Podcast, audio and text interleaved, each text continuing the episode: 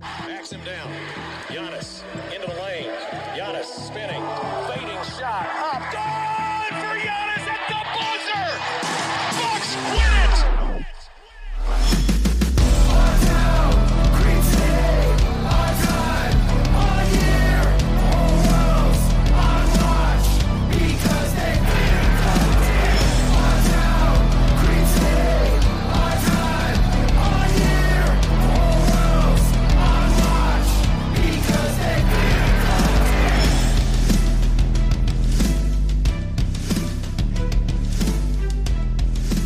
Welcome to Locked On Bucks. I'm your host, Kane Pitman, here for today's episode that is brought to you by rockauto.com. Amazing selection, reliably low prices, all the parts your car will ever need.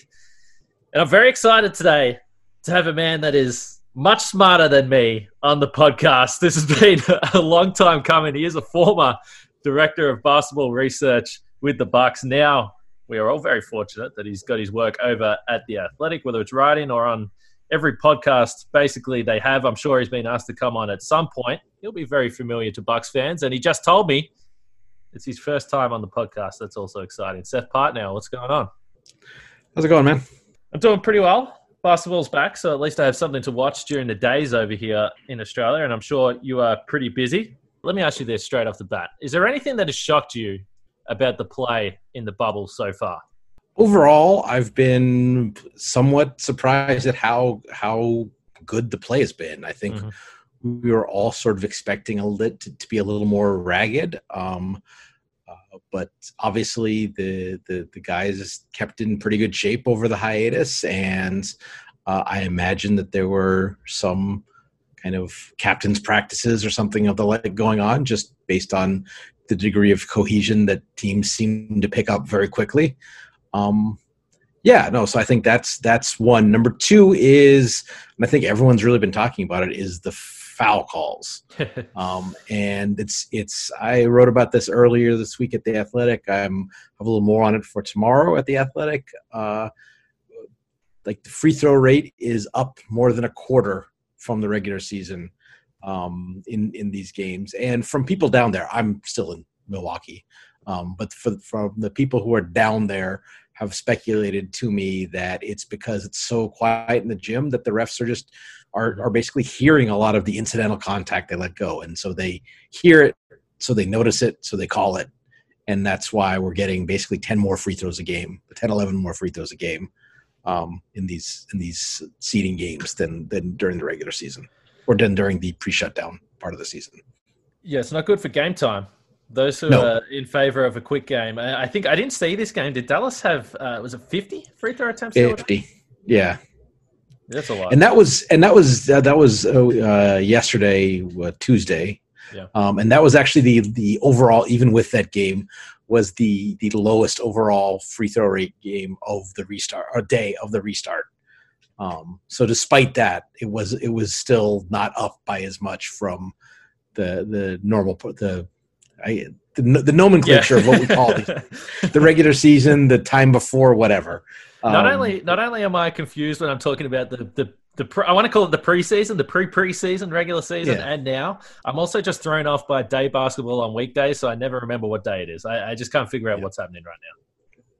it's i mean like also basketball that counts in july Yes, and now exactly. august is weird like it's it that's part of what gives it sort of a summer league feel is just like the your your body is sort of it's warm outside must be summer league All right. Uh, one thing we're going to get to the Bucks now, and the one thing I have to ask you though, after the Brooklyn game, which was one that you throw in the trash and never go back and look at that game, but the thing that made me laugh so much, and I need to know whether it made you laugh as much as it did me from someone that's been in the inner sanctum.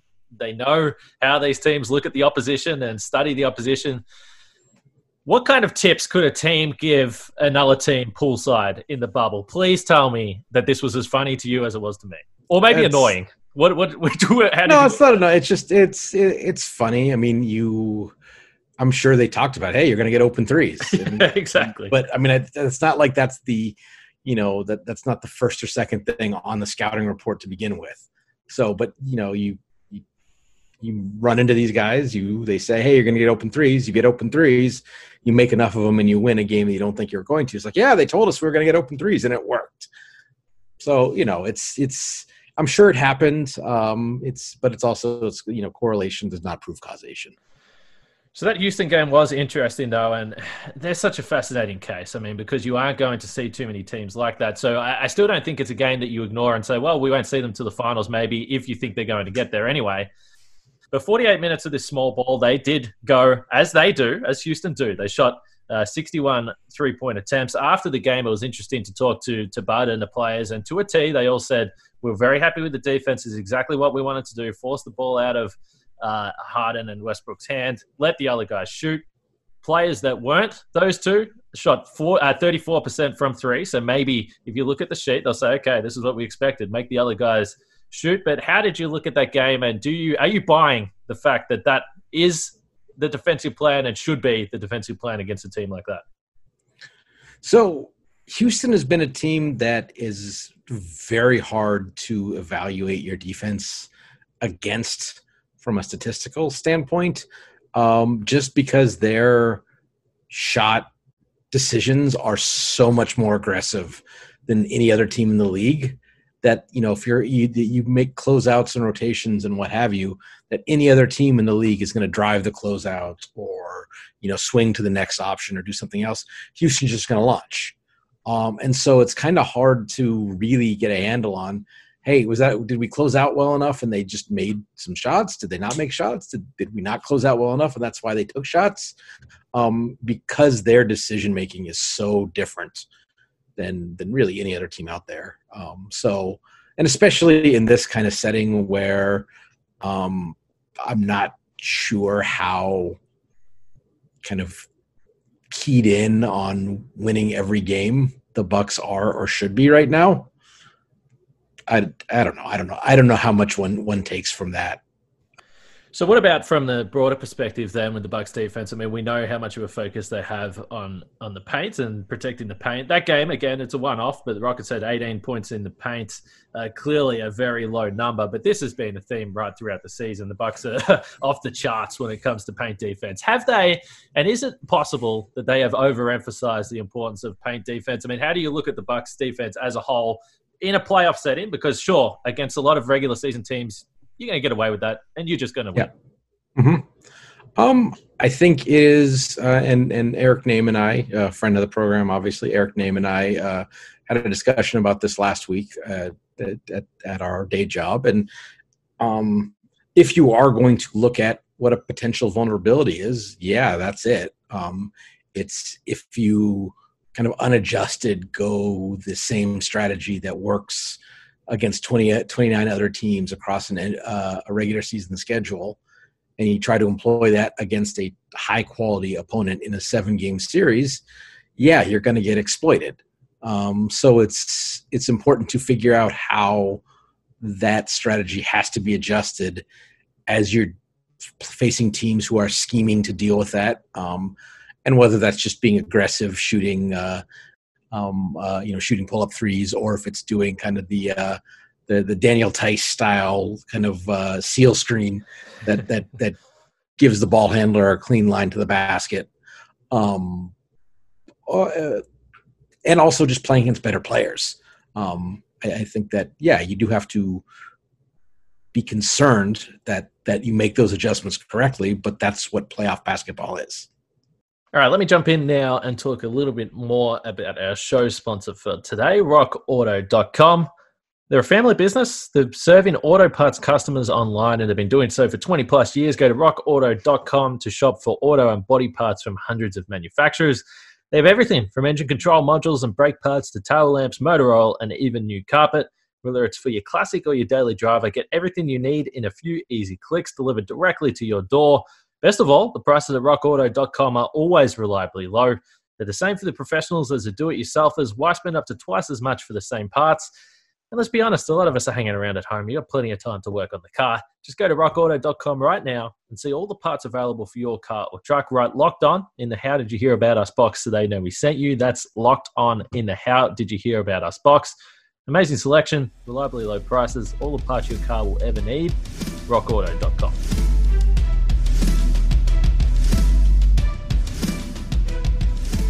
It was interesting you talk about those uh, that seal screen. I saw Robin Lopez got called for one of those in the Brooklyn game, and he just, I mean, he was pissed the whole Brooklyn game, but he was so frustrated. And I feel like he must have been saying, Are you kidding me? Like, this is literally what we deal with every single game. Yeah. So, yeah, but I, I think honestly, the like the, the, the bigger problem is is that yeah against the things that work against the average players don't always work right. against the best players but that's the same problem that every team kind of deals with. You know? it, it, it does still seem to me, and this is what I always come back to. I mean, obviously, you're going to be riding some chance that a team is going to get hot. I mean, you're not going to be able to avoid that. This is basketball in 2020. The one sure thing that you can do is limit a team at the free throw line and limit them getting layups and dunks. And I, I think ultimately, I mean, is this basically just the Buds just said, listen, the one thing we can control is this. We have Brook Lopez, we have Giannis, we have Robin Lopez, we have a great rim protecting team. Let's stick with what we know. I, I, think the concern from Bucks fans is obviously the lack of adjustment during these red hot periods from other teams. H- have you seen anything that would lead you to believe that? Uh, I guess a, a, nightmare scenario would happen in the postseason and the Bucks would adjust because again we know the Bucks have, have dominated most teams and played their cards pretty close to their chest. Yeah, no, I think that that you, you don't really have a good sense of what the adjustments will be until it's time to make those. I think I think just his his his sort of his track record and pedigree and certainly my experience with him is that in a regular season setting it's a let's do what we do the best and and worry about that. And then obviously you know you just know that that that's a that there's a there's a flip of kind of strategy when you go to the playoffs and you're playing you know the same team four to seven straight times so I think we have seen a change offensively, particularly in relation to Brook Lopez. I want to get to that a little bit, but first, I have read uh, your stories throughout the season, particularly in relation to Brook Lopez and Defensive Player of the Year. For those that haven't caught that, why are you one of the leaders for Brook Lopez Defensive Player of the Year? Because you know there's still people out there that don't watch the Bucks and just uh, cannot believe that this is a, a possibility. Okay, so there's a lot of teams that are playing this drop coverage now. Uh, not not every one of them has a player who's put up pop probably the single best rim protection season since we have the, the, the tracking data to to fully measure it. Um, does not anchor a defense that is the best paint protecting defense of certainly the play by play era. We have reasonably good play by play data going back to uh, 96 or 97, depending on on whether you want to use the first years or not. Um, the the Bucks have the the by just streets, especially relative to the league, the best paint defense over that over that time period. Um, and I I think that that both his verticality and something that he actually improved on from this year to last year. Um, it's going to sound weird, but his patience mm-hmm. um, as a backline defender um, has really just been been a key to that. Yeah, you like Giannis has been all defense level, and and the point of attack defense of Eric Bledsoe, Donte DiVincenzo has been super important also. And like all, you know, you don't have a defense that good without a bunch of people contributing. But I think it just doesn't work if you don't have that that wall. Protects the, the, the interior in such a way that that guys elsewhere are comfortable um, not having to you know fly down into the paint and to be able to recover to the corners especially um, and at least you know where possible uh, run better shooters off the arc.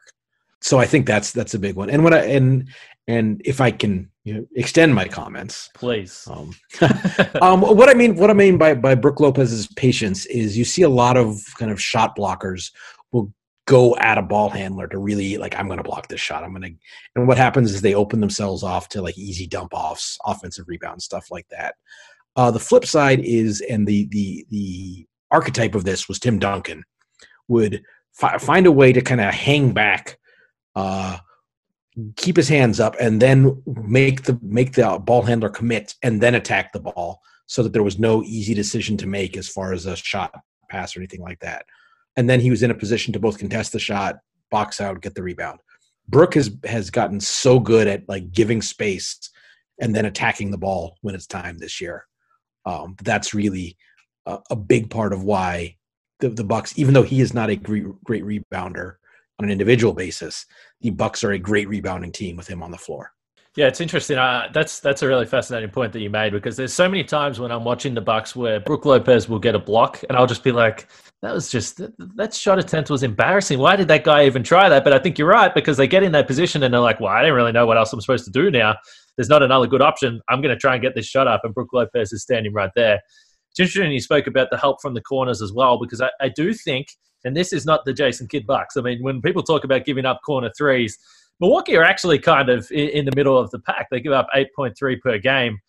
Toronto, and this is an interesting number. I mean, they give up a stack. I mean, they, they lead the league by a long way. They give up nearly 13 per game. It's above the break threes that the Bucks are giving up uh, again. So I think defensively, everything you've just said comes into play there. Yeah, and that's you know that that's a that's a worry for Toronto and and Toronto like kind of the things I said earlier about um you know the Bucks having some worries as the level of competition increases. Um, I think that that that holds several fold for the Raptors, who've had an amazing season, and I think Nick Nurse is on the very on the short list of of very best coaches in the NBA. But just like uh, they've kind of struggled against the better teams, and and it's because the kind of stuff that you can sort of get away with against you know the average teams, you get punished by the good teams for, and that's why they're the good teams. So you, I mean, we may as well roll into this now. You just spoke about the Raptors. Um, there's a bunch of teams. I think the Bucks have been head and shoulders above everyone, and then there's a close group of teams that have been competitive. And it's up to you, or we can get your thoughts on Philadelphia as we roll here. But as we move into the the, the playoffs, what what matchups are advantageous do you see from a numbers perspective from the Bucks, or what you're watching during the game, and what matchup, if there is one, should they be a little bit wary of? So the the uh, it's funny because I know how much how much Bucks fandom hates them, um, and I hear it all the time. But you do when you look at everyone else in the Eastern Conference. There's one team that has best player on the floor equity against the uh-huh. Bucks, and that's Philadelphia. Yep. And that's like the only guy who, on a given night, and certainly four times in seven nights or seven games, could plausibly outplay Giannis in in a series is Embiid. And just because of that, you have to kind of give them a, a, puncher's chance. And they've been a mess all season. And Ben Simmons had a little tweak tonight, and there's never ending drama there. But like, you know, at the same time, that's the you know that's the that's the thing you, you would worry about. Like, I think Toronto is the second best team. I think that they have some they've shown that they have the ability to scheme for how the Bucks want to play, at least defensively. Whether or not they have the offensive firepower to for it to matter this year without kind of Kawhi's shot making, um, that's a question. Um, I don't I don't really believe in Boston. Um, and I uh, similarly I think Miami is is I feel a little bit almost like a um, a proto version of what what the Raptors are, and so all the same things apply, just with even even sort of greater force. Um, with the possible exception that Duncan Robinson could hit seven threes a night. so I mean, if we're if we're, I mean, I think you'd be silly to say that the Bucks are not the favorite and not just the most likely team, but the the more than fifty percent favorite to come out of the East. Um, but there are there are especially getting to the second round. I don't think they're those series are gimmies. I think they're they're favorites, but there's danger.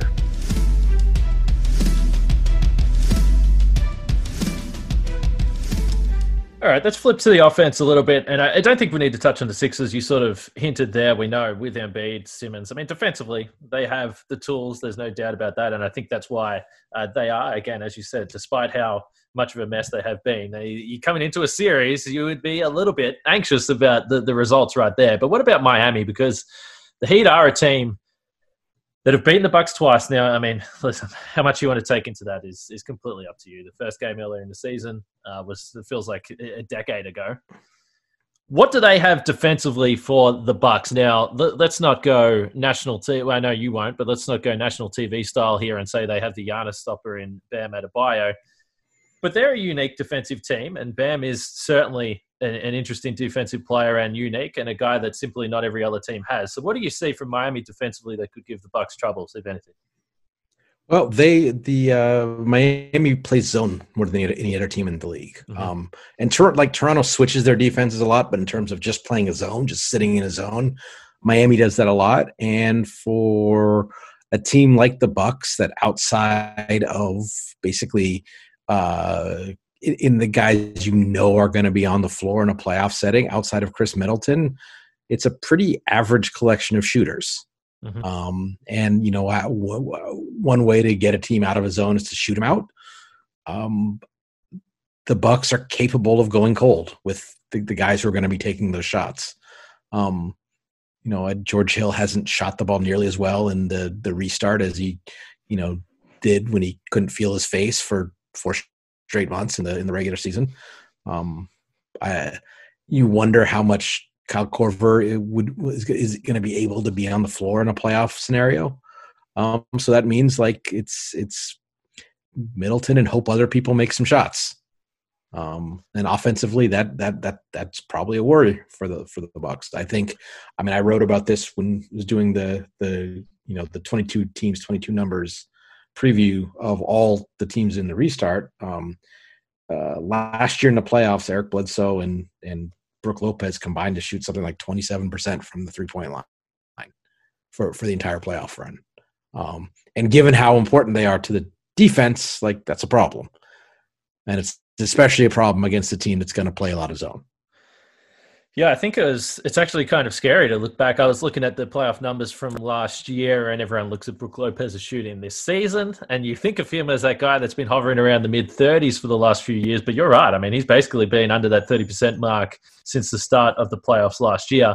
But when you look at different wrinkles to this Bucks offense, they have posted up Brook a little bit more than they did last season. I think this is something that uh, I, I, would like to think that they went into the season planning to do either way, but uh, certainly Brook Lopez's shooting struggles may have exaggerated this a little bit.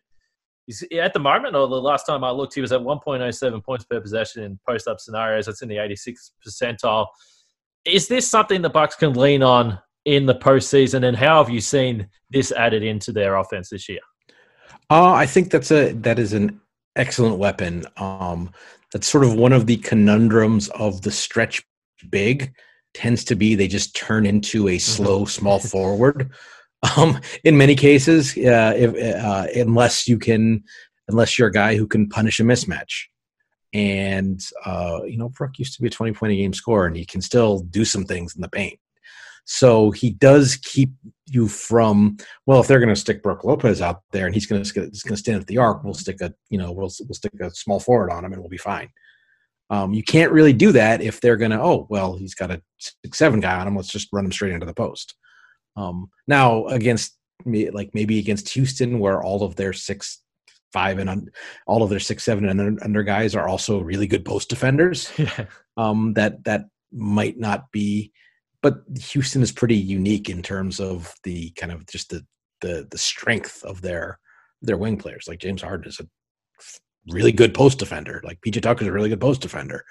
Um, the, so you, it's not a team where you can necessarily just oh he's got a small guy on him, run down in the post, stick your hand up, we'll throw you the ball and get something out of it. But like if Boston tries to guard him with Jaylen Brown, I I think you can you can have some you can do something with that yeah, uh, and I think Boston is a really interesting matchup. I've said they're a team that, uh, you know, not to the extent of Houston, but they will play small and they will force you into some different lineups, particularly when they play Hayward, Brown, and Tatum in, in the same in the same lineup, which we've seen more and more through the year. So I think that it's something that again we've seen a little more, and I think one thing that Bucks fans always point to, and we've seen it in the post game press conferences with Bud a little bit over the last few games. The Khris Middleton Giannis pick and roll. We know it's been basically money all season long. The Bucks have gone to it in clutch situations a little bit more than they have in the past. What other wrinkles does this team have? I mean, what other stuff would you like to see? What can they try? And what is their plan B? Because I think this is the concern. You already touched on it. The Bucks can go cold. Overall, they're not exactly a team of sharpshooters. There is some concern. If you're not hitting threes, what else are you doing? Yeah, I have. I, I've kind of always liked when they get into some some uh, some maybe some elbow action, some some dribble handoff stuff to get the ball to guys who are good with the ball and not great shooters, whether it's Bledsoe or Giannis, get them the ball on the move a little bit. Um, and I think that that's that, that doing stuff like that, attacking from kind of angles rather than straight down the middle, um, is something that that I often like to see. Um, so that, that's one. Um, you know, making sure that they they play with some some tempo off off of their defense is is is always always nice. But everyone always says that. But um, you know that for especially if they're going through stretches where the half court offense can get a little sticky, um, just increasing the tempo that way a little bit uh, might might be helpful. Um, and th- those are the two main ones. It just just I I don't love it when they just kind of go almost one four low uh, with Giannis at the top. I don't I don't think that's their best look because I think that that they have they they don't have any lineups where there aren't guys you can you know just kind you can kind of leave or kind of play prove it with. So just before we wrap this up, I, I, did see something, and I was, I must admit, it was uh, early morning for you guys, so I was about to go to sleep, and I sort of, I, I, just sort of caught it. I think it was Stein. I think it might have been Mark Stein's newsletter where he said that there was, uh, it was noticeable that the Bucks came into this bubble scenario more relaxed than other teams in terms of practice, in terms of easing their guys into it. You sort of already hinted the fact that I mean the, the Bucks aren't going to be showing all their cards and going hell for leather in these seeding games when there isn't a lot to play for. What would you be? What are you looking for the Bucks to get out of the next few games here, outside of good health? Let's say that's that's number one amongst all things. I think I think it's I think it's maintaining reps and sharpness. I think that's that's you know maintaining reps and sharpness and and maybe even uh, not putting stuff on tape. Like mm-hmm. you you know you may have some wrinkles you know dreamed up um, do you want to practice them in game conditions? And then maybe oh here's something they're going to try and let other mm-hmm. teams let, let a possible playoff opponent prep for them.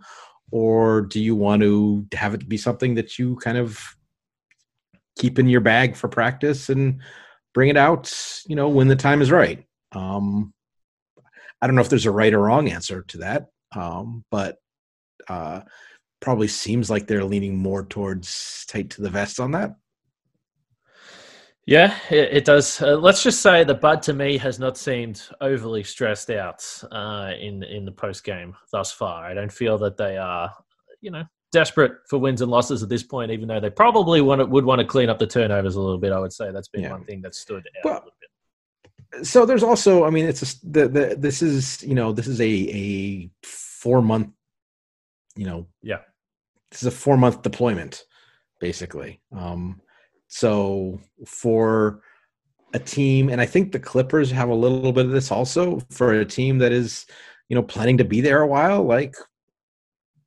there's, you know, there's there's no point in uh, in in you know burning through all your supplies in the in you know in in the first week. You know, save some s'mores for for next weekend. Yeah, we don't do you, have, be... do you have s'mores? And is, is, s'mores a particular American thing, or is it something? it, it is, and I remember okay. the first time I was told someone was talking about that, and I just I was with a bunch of American people, so I just was like, ah, yeah, yeah, yeah, and then I googled it later on to figure out what the hell they were actually talking about. But now have you had one? No, I haven't. Okay, well, I might be back. I mean, we, we can't guarantee it, but well, might... would you not have graham crackers? No, I don't know what you're talking about. what? I, Seriously? No, I don't know what you're talking about. What what you what you call them? S'mores, graham crackers. No, I, I don't. You know don't. Oh wow. Okay, that's you guys. You guys are crazy. Or we're crazy. Yeah. Yes, both are true. well, I appreciate not only you coming on, but I appreciate just uh, for the listeners. Seth's got a lovely background of the uh, the Milwaukee lakefront right now. I can see myself, uh, you know, in summer. It's it's warm over there, yeah. running along the lakefront, walking along the lakefront. It's, it seems like a dream. You see the art museum there. Yeah. Beautiful. Well, Seth, I guess you've got a bunch of more basketball to watch today, or a bunch more work to do. Both. it's a typical day. A typical day yeah. in August, huh? Yeah, t- exactly. Typical, typical, typical day in August 2020. Well, I honestly had no idea that this was the first time you're on the pod, but I guess it makes sense when you're working with the Bucks. You won't jump in on Locked On Bucks to talk talk through uh, Bucks offense and defense. But uh, I got onto you pretty late, so I really appreciate you taking the time. Absolutely. We'll be back tomorrow. Like we said yesterday, Bucks, I believe it's a 3 p.m. Central tip. I don't know. I can't keep track of anything. I think it's 6 a.m. over my way on Friday, so it must be Thursday for you guys. Frank will be back. We'll be doing a post game pod after that one. We'll look forward to that. Thank everyone for listening, and we'll catch you guys tomorrow.